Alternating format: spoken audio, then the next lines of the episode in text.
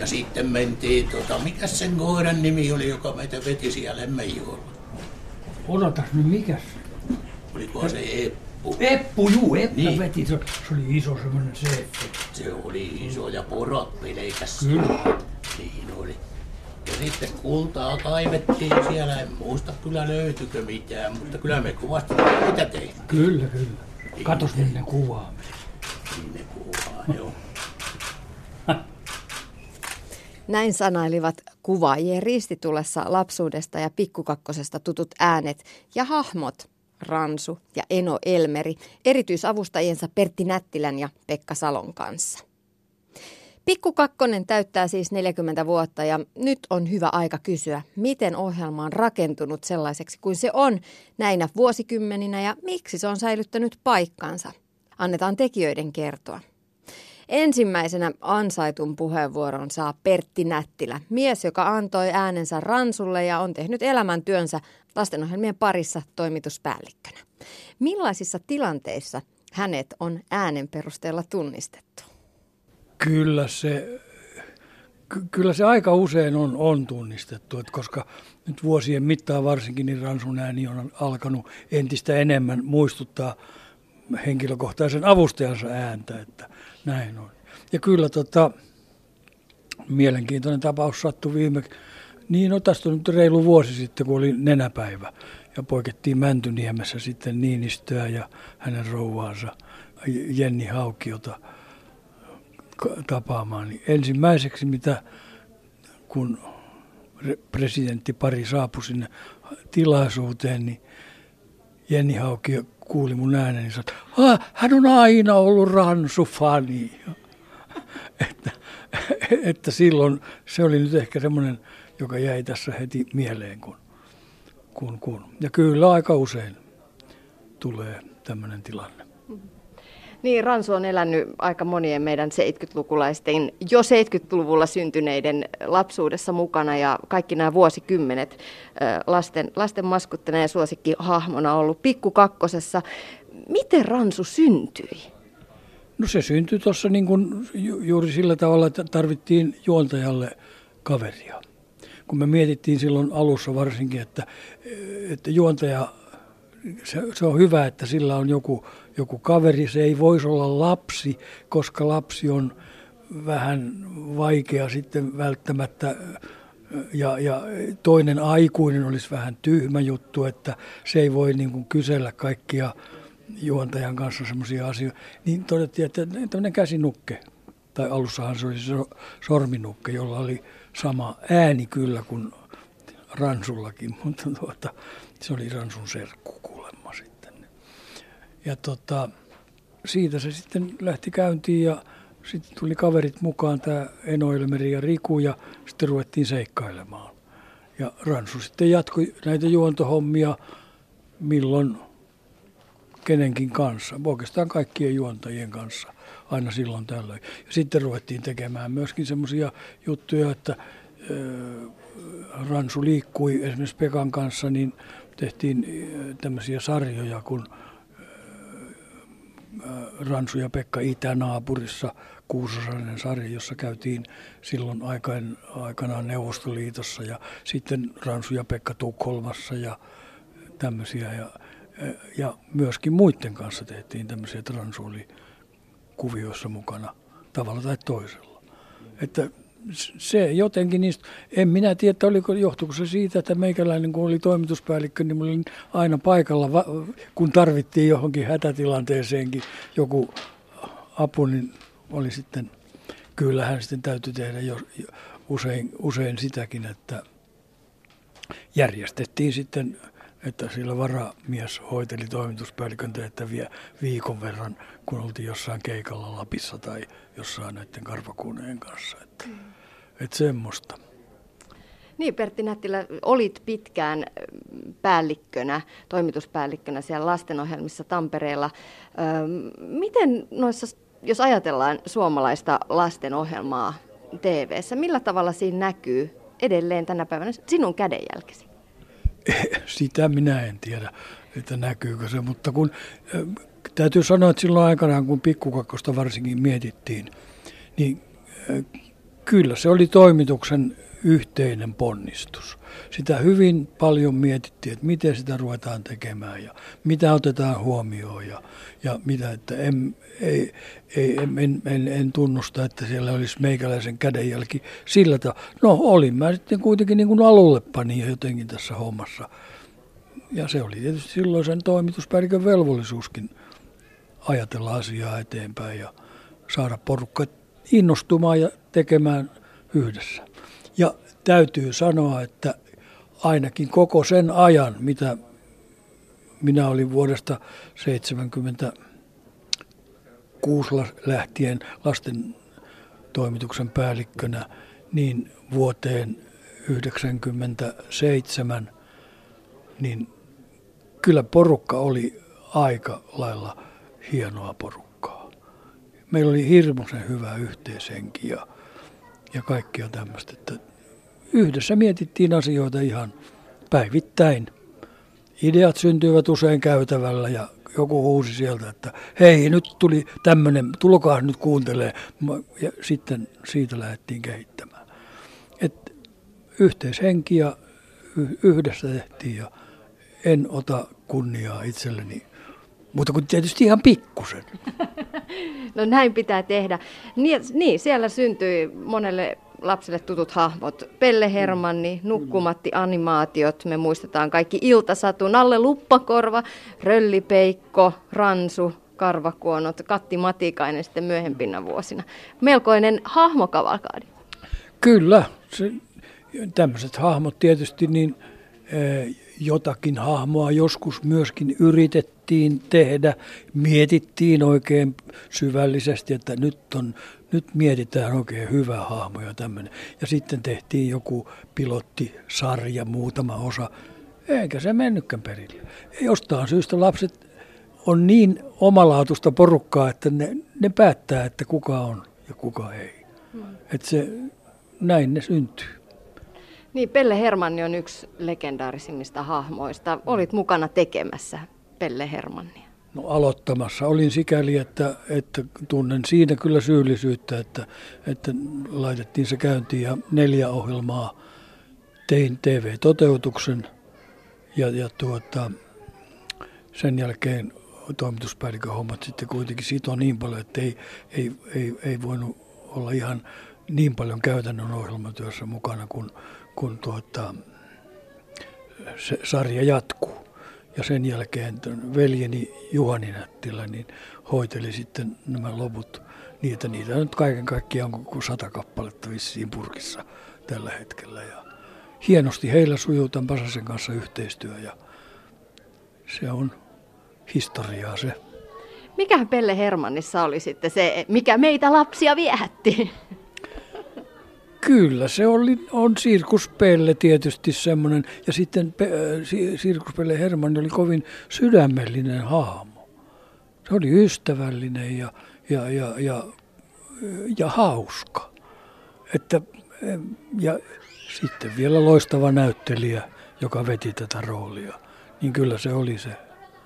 Että en, tarinat semmoisena olivat aika ki- mielenkiintoisia ja se oli semmoista elämänmäiskytystä joka sarjassa ja siellä oli näitä elämän ongelmia mukana ja huumori ennen kaikkea tietysti myöskin. Hmm.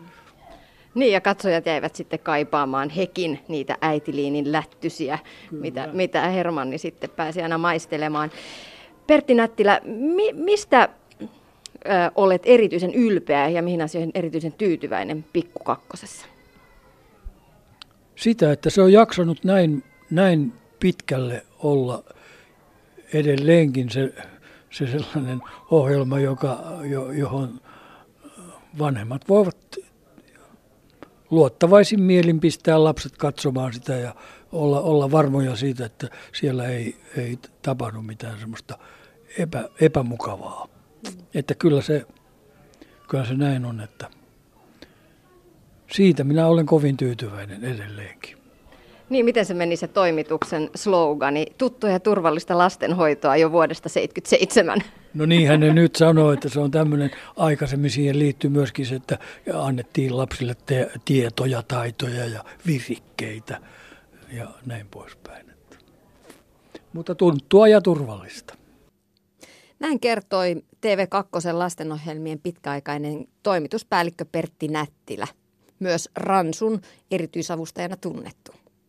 Millaisia muistoja löytyy takataskusta sitten toiselta lastenohjelmakonkarilta Pekka Salolta? Mies oli Pikku Kakkosen ensimmäinen juontaja ja teki sen jälkeen hänkin pitkän uran lastenohjelmien toimittajana ja ohjaajana. Jos katsojilla on ikimuistoisia ja tärkeitä muistoja pikkukakkosesta, niin mitä hän mahtaa pitää tärkeimpänä muistonaan ohjelman tekijä? Jos mä sanon niin, että tärkeimmät muistot liittyy kyllä siihen meidän katsojakuntaan. Eli toisin sanoen elävät palautteet lasten kautta. Niin kyllä ne on ollut niitä kaikkein vaikuttavimpia juttuja – Tosin tietysti äh, nauhoitustilanteissa ja, ja ohjelmantekotilanteissa on aina sattunut kaikenlaisia mielenkiintoisia juttuja, mutta semmoinen niin sydäntä lämpöisemmin koetellut juttu, niin kyllä ne on lasten palautteet, ehdottomasti. Millaisia ne on olleet, ne lasten palautteet? No ne on, niin kuin nyt kaikki varmasti aikuiset ymmärrämme, että ne lasten palautteet on semmoisia suoria, lyhyitä, rehellisiä. Mistä mä nyt kertoisin esimerkkiä. Ne, ne on konstailemattomia. Sekä myönteiset palautteet että vähän semmoiset korjaavat palautteetkin, niin ne tulee rehellisesti. Ja no, kyllä mä sanoisin, että sekin kun mä tosiaan kävin töissä Tohlopissa Pispalasta linja-autolla, bussilla, kuljen joka aamu, niin lähes automaattisesti, kun mä astuin bussiin, niin siellä takapenkissä koululaiset rupes laulamaan Peikko Kakkosen poste. Niin eikä mä loukkaantunut enkä koittanut piiloutua ollenkaan, vaan meillä oli yhdessä todella kiva ja silloin mä aistin sen, että tota, se työ, mitä me pikkukakkosessa tehdään, niin aika hyvin on mennyt perille. Ja vastaavia tilanteita tuli paljon sitten vapaa-aikana, kun kulki kaupungilla missä milloinkin tavarataloissa. Ja naama alkoi olla niin tuttu tietenkin, että lapset tuli välittömästi. Aikuisethan ei tullut puhumaan juuri mitään.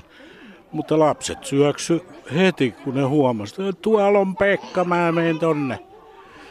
Niin tota, ja sitten mulla oli keksimistä siinä, kun lapsi koki meikäläisen vanhana hyvänä tuttuna, joka iltaisena tuttuna. Niin mulla oli tosi hankalaa tietysti ennen kuin siihen oppi, että ei tarvitse mitään teeskennellä, kun joka päiväisiä juttuja ihan niin kuin aikuisetkin puhuu. Toi Pikkukakkosen postin melodia on kyllä jäänyt elämään aika vahvasti. Mä oon kuullut, että esimerkiksi rauhanturvaajien jossain illanvietoissa lauletaan Pikkukakkosen postia siellä, kun isot miehet on kaukana kotimaasta. Kuka sen on tehnyt? Miten se syntyi? Joo, mä olin jopa mukana siinä. Se oli silloinen TV2 kapelimestari Risto Hiltunen, jonka kanssa se tehtiin. Mutta nyt on varma, onko se Siikavireen Jukan vai tota, Ruottisen Timpan, se varsinainen melodia, jomman kumman. Mutta olin sitä äänittämässä ja mulla oli suuri tärkeä rooli. Mä vedin sitä polkupyörän kelloa siinä, pram, pram, pram, pram. Ja tota, sillä lailla se syntyi. Ja kun sanoit, että, että jotkut rauhanturvaajatkin on sitä laulanut, se on totta. Ja sitten Suomen lentopallo maajoukkue, kun oli ulkomaan kiertueella, niin se oli niiden tuommoinen hengennostatusbiisi sitten. Tää, se on minne tahansa vieläkin, kun menee ja puheeksi tulee pikkukakkonen, niin kyllä ihmiset sen muistaa, joo. Hyvä melodia, iskevä, hyvä kappale. Teillä on perhepiirissä lastenkulttuuria tehty koko, koko työura. Vaimosi Maija Salo on ollut, ollut musiikkileikkikouluineen mukana pikkukakkosessa ja hän on myös ollut tekemään lastenohjelmia. Millainen lastenkulttuurin kehto teidän koti oikein on ollut? Joo, älä muuta saa, se oli. Se on ihan totta. Silloin kun Maija aloitti telkkarissa Tenavatuokion niin kyllä mä muistan, kun minä apumiehenä askareltiin nauhoitusta edeltävinä päivinä pahvilaatikoista ja vessapaperirullista. Se oli semmoinen kotitalkoot. Mutta kyllä sitten kun siitä tuli molemmille oikein jatkuva ammatti, niin eipä me, eipä me näitä asioita kotona kovasti tehty.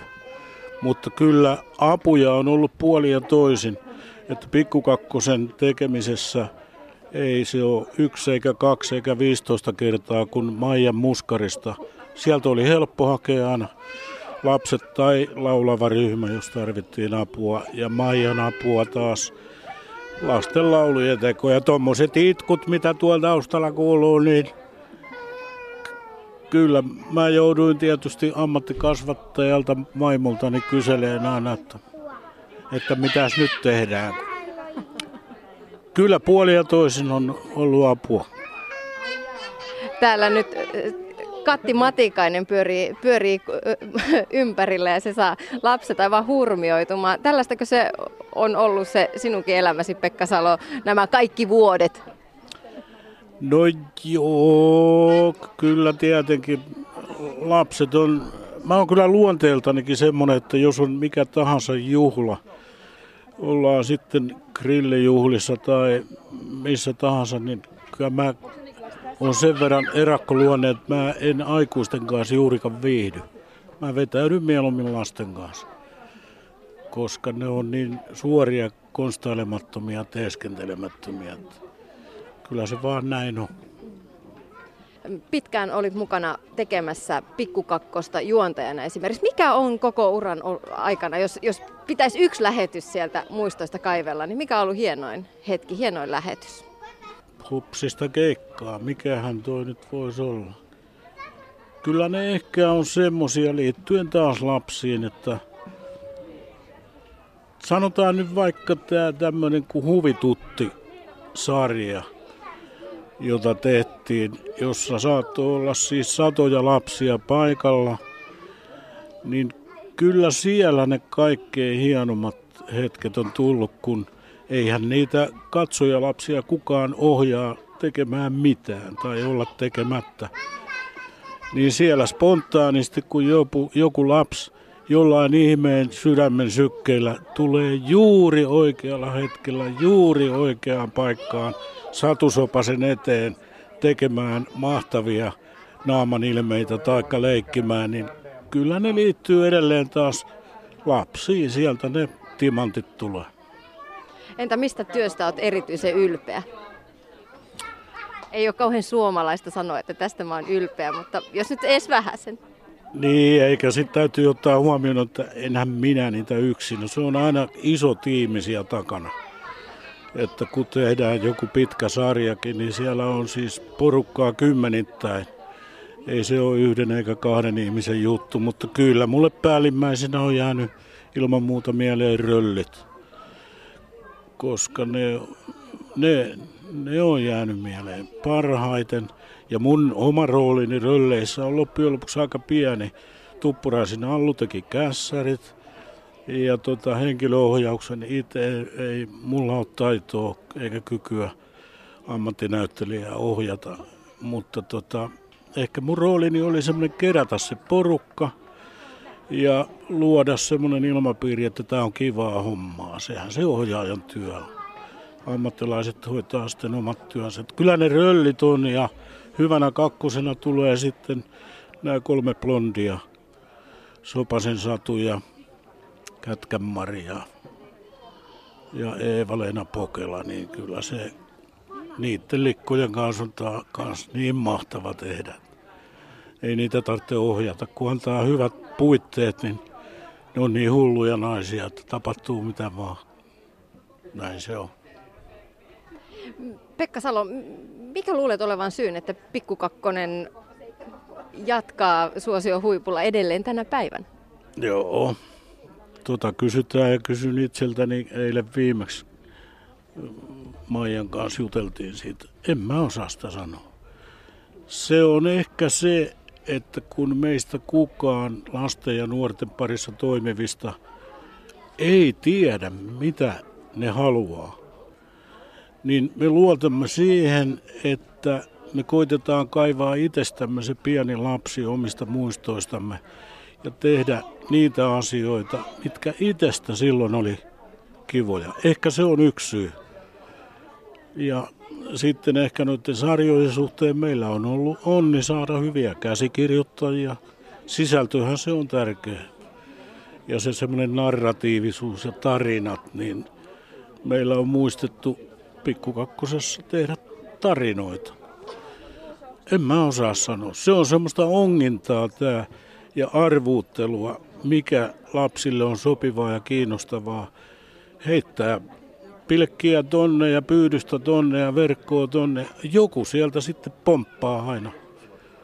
Ei siihen ole mitään taikaa olemassa eikä tohtoritutkinto anna, antaa ehkä jotain osviittaa lasten kasvattamisesta, mutta kyllä se on semmoista tilannetaiteilua, hmm.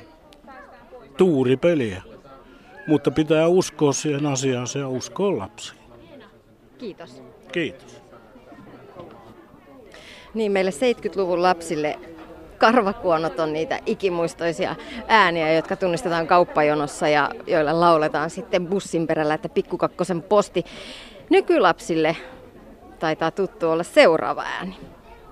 Millainen on Katti Matikaisen vuosi 2017, kun Suomi täyttää sata vuotta?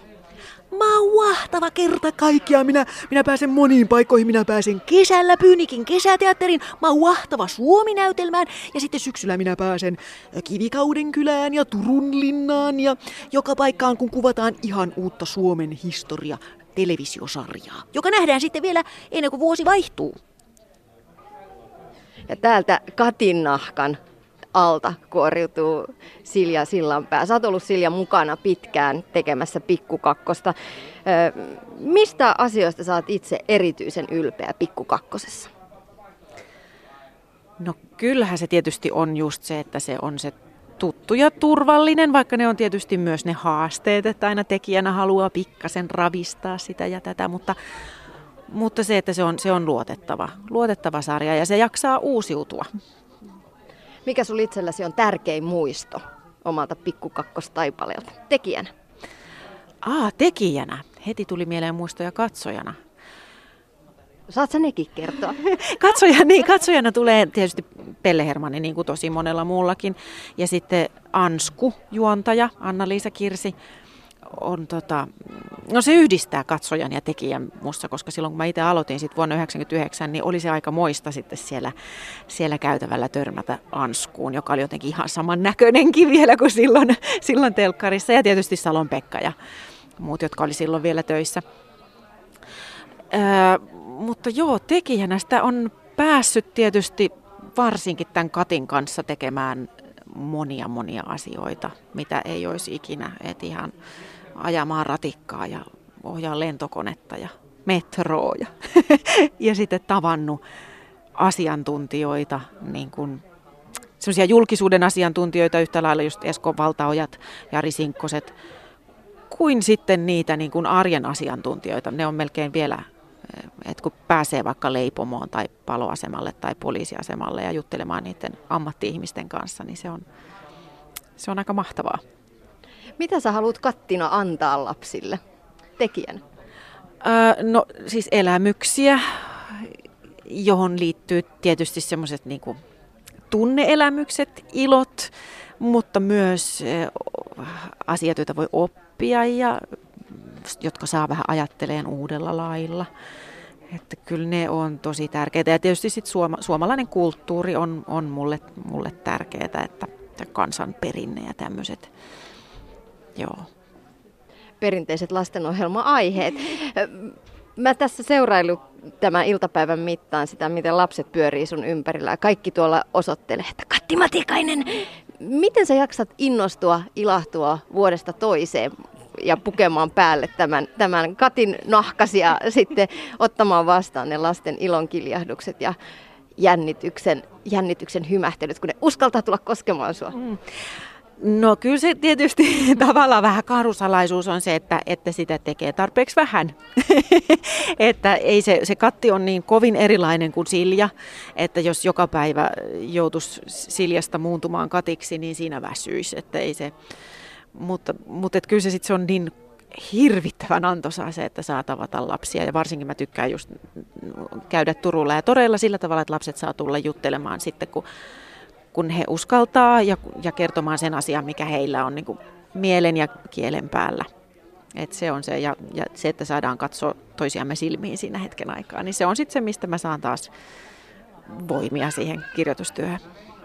Mikä on koskettavin kohtaaminen lasten kanssa tai yksittäisen lapsen kanssa? No en kyllä, ei semmoista niinku yhtä ainoata. Että kyllä ne, kyllä ne on niin kuin saman, samanverosia. Ja se jotenkin, että lapset, että kun tässä nyt on aika monta vuotta kiertänyt ja kuitenkin tavallaan lapset pysyy jollain lailla samanlaisena ja ne, ja ne kohtaamiset ja lapset on ne sitten niin sanotusti tavallisia tai erityislapsia, niin, niin ne kohtaamiset on myös hyvin niin kuin muistuttaa, muistuttaa tavallaan toisiaan. Että vaikka ne on hyvin, tietysti aina siinä hetkessä ollaan just sen yhden ihmisen kanssa, mutta sitten kuitenkin, että onko, onko se lapsi millainen hyvänsä, niin ne on, ne on jotenkin yhtä sykähdyttäviä. Silja Sillanpää, nyt kun sulla on toi Katin maski tuossa päällä, niin ihan pakko on kysyä, että olen aina ihmetellyt sitä, että miten se hengittäminen sujuu, kun toi nenäkin on neulottu umpeen. Masaalisti. Kyllä se, se on näitä ammatin haasteita, joten kuten. miten tämä puku on syntynyt?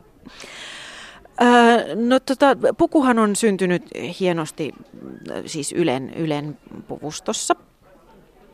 Se ja sen, silloin kutoi vuonna X ja Y ja G. Hellström teki, teki tämän naamion, suunnitteli kokonaan, että kyllä nämä Siinä oli Katin syntyvaiheessa, sillä oltiin onnellisten tähtien alla. Ja tietysti mä olin itse toimittajana ja, ja niin kuin osallistuin, että sitä, sitä kehiteltiin, sitä pukua ja siinä mietittiin äänen toistolliset asiat ja, ja, ja monenmoiset.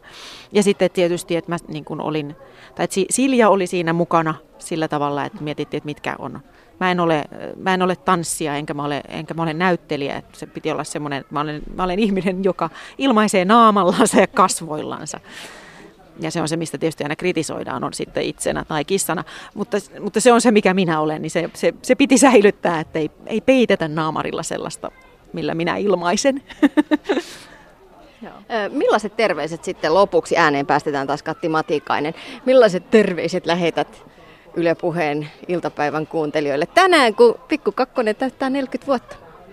Hienot on systeemit, pikkukakkosysteemit. Ää, muistakaa jatkaa katsomista, älkääkä lopettako leikkimistä. No oli hyvät terveiset, kiitos. Kiitos.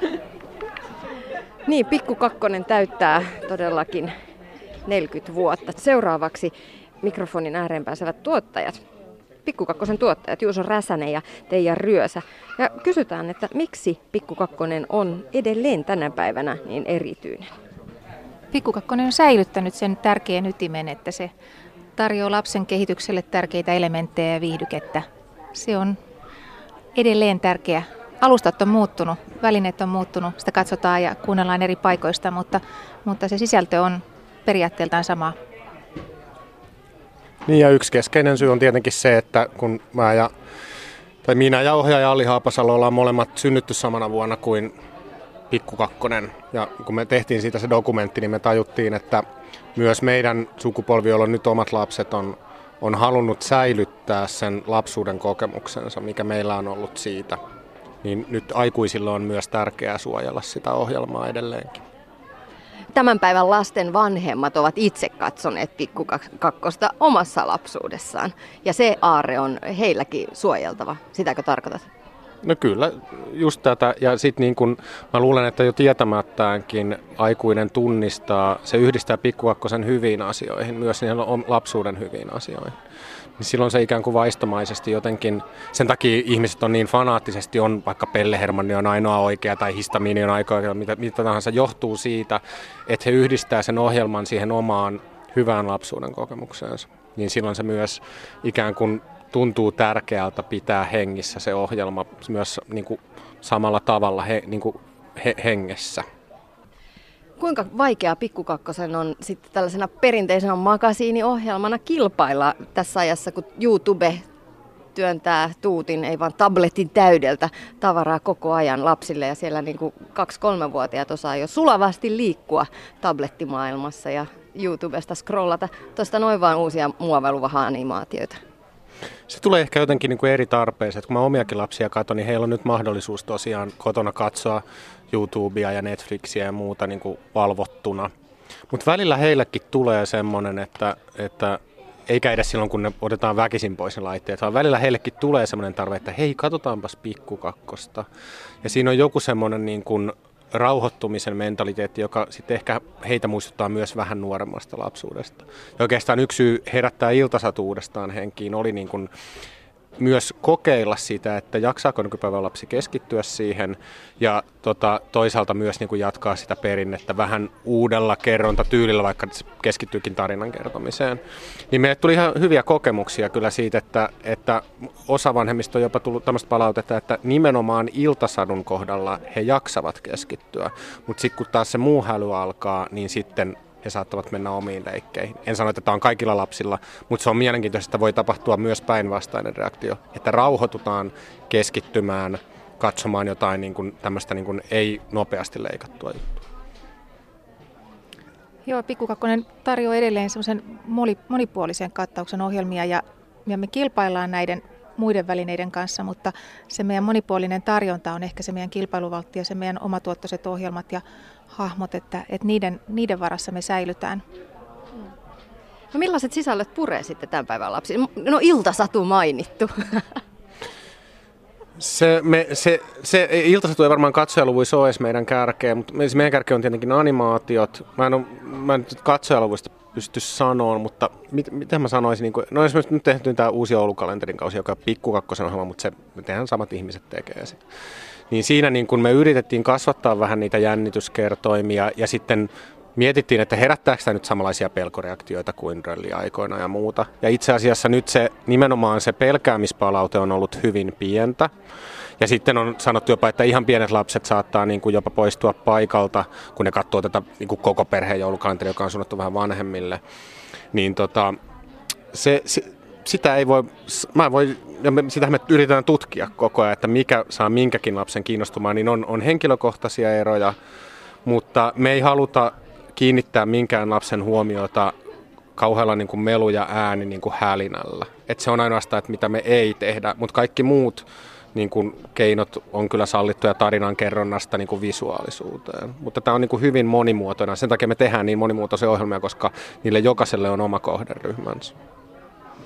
Joo, ja toivottavasti kun tätä koko tarjontaa katsoo, niin sieltä löytäisi sellaisia yllätyksiä, joita muuten ei itse tajuaisi etsiä, mutta ehkä uusia, uusia tuttavuuksia, harrastuksia, musiikkia, sellaista, mitä sä et siitä, siitä suosikkisarjasta löydä, mutta sitten sattumalta löydät jotain aivan uutta. Millaisia pohdintoja te käytte toimituksessa liittyen esimerkiksi tällaiseen vauhtiin ja koukuttavuuteen, houkuttavuuteen versus sitten turvallisuuteen ja kasvatuksellisuuteen?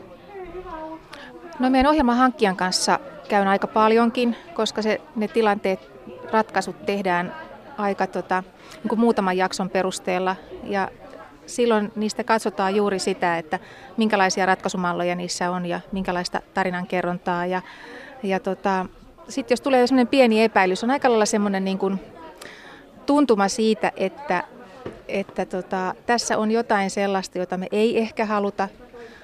Ja tämä taas niin kuin tukee niitä meidän pyrkimyksiä. Niin ne on hyvin paljon sellaista niin kuin kokemukseen perustuvaa tunnetta, jonka perusteella niitä valintoja tehdään, mutta sitten näistä omatuottoisista, niin ne on tapauskohtaisia, että mietitään jotain yksittäisiä tilanteita ja halutaanko tätä ja tämän käsittelytapaa, mutta ei mitään semmoisia isoja kollektiivisia keskustelukerhoja meillä kyllä ole. Mä, käyn, mä oon ehkä sen tyyppinen, että mä tykkäänkin käydä, varsinkin mun esimiesten Jarmo Oksa ja Teija Rantalan kanssa käydään kyllä säännöllisesti just ennen tätä tilaisuutta. Ja yksi hyvä esimerkki on, niin kun, kun yhteiskunta on kuitenkin moniarvoistunut ja sitten me jollain tavalla yritetään löytää mieluummin yhdistäviä kuin erottavia tekijä suomalaisten keskuudesta, koska on niin paljon erottavia tekijöitä nykyään. Niin yksi on ehkä semmoinen, että jos, jos meillä onkin jotain näkyy päivän polttavaa aihetta, vaikka esimerkiksi maa, meillä näkyy ohjelmissa maahanmuuttajia silloin tällöin, niin se meidän ajatus, että miten me esitetään heidät, niin me rinnastetaan ne niin kuin esimerkiksi heidän lapsensa suomalaisiin lapsiin sillä tavalla, että me ei uhriuteta tai jotenkin eroteta heidän ongelmiaan niin kuin suomalaisten lasten ongelmista. Ja sillä tavalla he niin kuin näkyvät meidän ohjelmissa vähän niin kuin lasten silmien kautta. Joten pikkukakkonen ei esimerkiksi ei kommentoi sitä, että pitäisikö maahanmuuttoa olla enemmän tai vähemmän, mutta koska todellisuudessa maahanmuuttajia on, niin silloin he myös näkyvät meidän ohjelmissa. Pikkukakkonen on siis tarjonnut tuttua ja turvallista lastenhoitoa vuodesta 1977, vai miten se teidän toimituksen slogani menikään. Löytyykö tämän päivän ohjelmistosta niitä ohjelmia, joista muodostuu, tai niitä hahmoja, joista muodostuu tulevaisuuden klassikoita, aivan kuten 80-luvulta, 70-luvulta Pelle Hermanni, sitten Rölli Peikko, Ransu Karvakuono ja niin edespäin. Kyllähän nyt Katti Matikainen ja Maltti ja Valtti varmasti jää mieleen. Sitten meidän pitkäaikaiset juontajat todennäköisesti muistuvat mieleen tämän hetken lapsille. Ja uusia hahmoja on tulossa. Uusi hahmo Reppuheppu aloittaa nyt 14. päivä tammikuuta seikkailukoneohjelmassa. Että toivottavasti sekin, sekin jää mieleen. Sitten onhan meillä tietysti Neponen, joka on ollut jo pitkään, mutta varmasti lapset tunnistaa, tunnistaa vuosien kuluttua. Mitä te ajattelette siitä, että te ikään kuin luotte sukupolvikokemuksia? Painaako taakka hartioilla kovinkin painavana? Juuso Räsänen.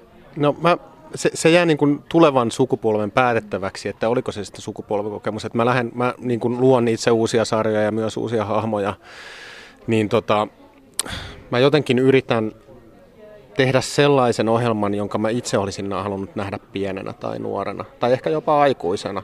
Että kyllä me joudutaan myös miettimään sitä, että kun meidän sukupolvi on e- e- kiinnostuneempi pikkukakkosesta kuin meidän vanhemmat oli, kun me oltiin pieniä. Niin silloin esimerkiksi toi Jari ja Kari-ohjelma, joka voitti Venlan, lastenohjelman Venlan, niin siinä on ikään kuin haettu ehkä semmoista tyyliä, että se on ensisijaisesti lapsille, mutta siinä on myös niin kuin komediallinen aikuistaso, joka saattaa ehkä kiinnostaa myös vanhempia. Ja siitä tulikin palautetta ja tuli kuvia, että katsotaan yhdessä lasten kanssa. Niin, mutta se on tosi hienovarainen se raja, että miten se tehdään. Ja siihen ainoa sääntö on se, että, että lapsen pitää ensisijaisesti pitää siitä.